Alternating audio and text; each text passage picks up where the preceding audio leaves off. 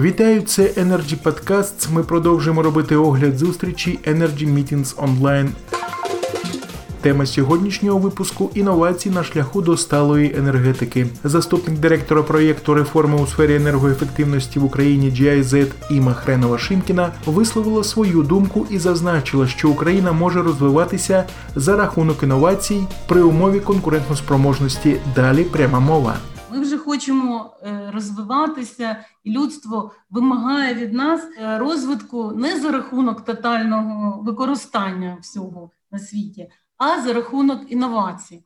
І що ж таке інновації для України? Ну, по-перше, інновації для України це конкурентна спроможність. Конкурентна спроможність, інвестиції, робочі місця, розвиток і мир, я б сказала, навіть. країни конкурують за інвестиції.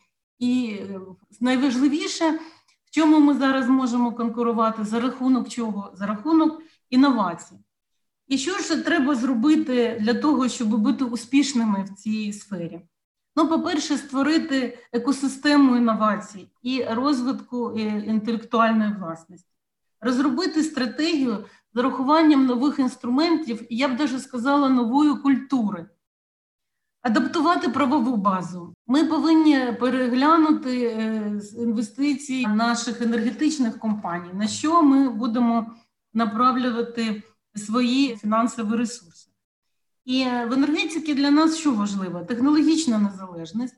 Вона надасть нам можливість е, зробити стабільну роботу нашої системи. Також під час свого виступу Іма Хренова Шимкіна розповіла про сучасні тренди в розвитку світової енергетики. Далі пряма мова. Три роки тому в Берліні я почула про децентралізацію. Я почула таку фразу, хочу її вам навести. Децентралізоване постачання енергії від сусіда сусіду за рахунок штучного інтелекту і оплата за допомогою блокчейн.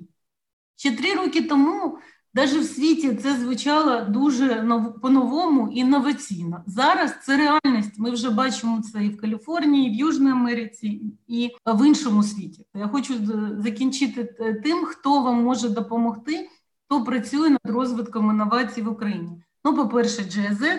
Наш проєкт ще також є створений ем, Євролаб, це е, теж допомагає і надає гранти на інвестиції. Горизонт 2020.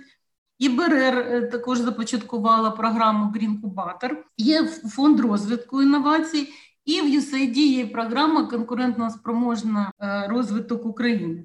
Всі ці грантові інституції допомагають нам на розвитку інновацій. Я сподіваюся, що ми скористуємося всіми можливостями і будемо інноваційними.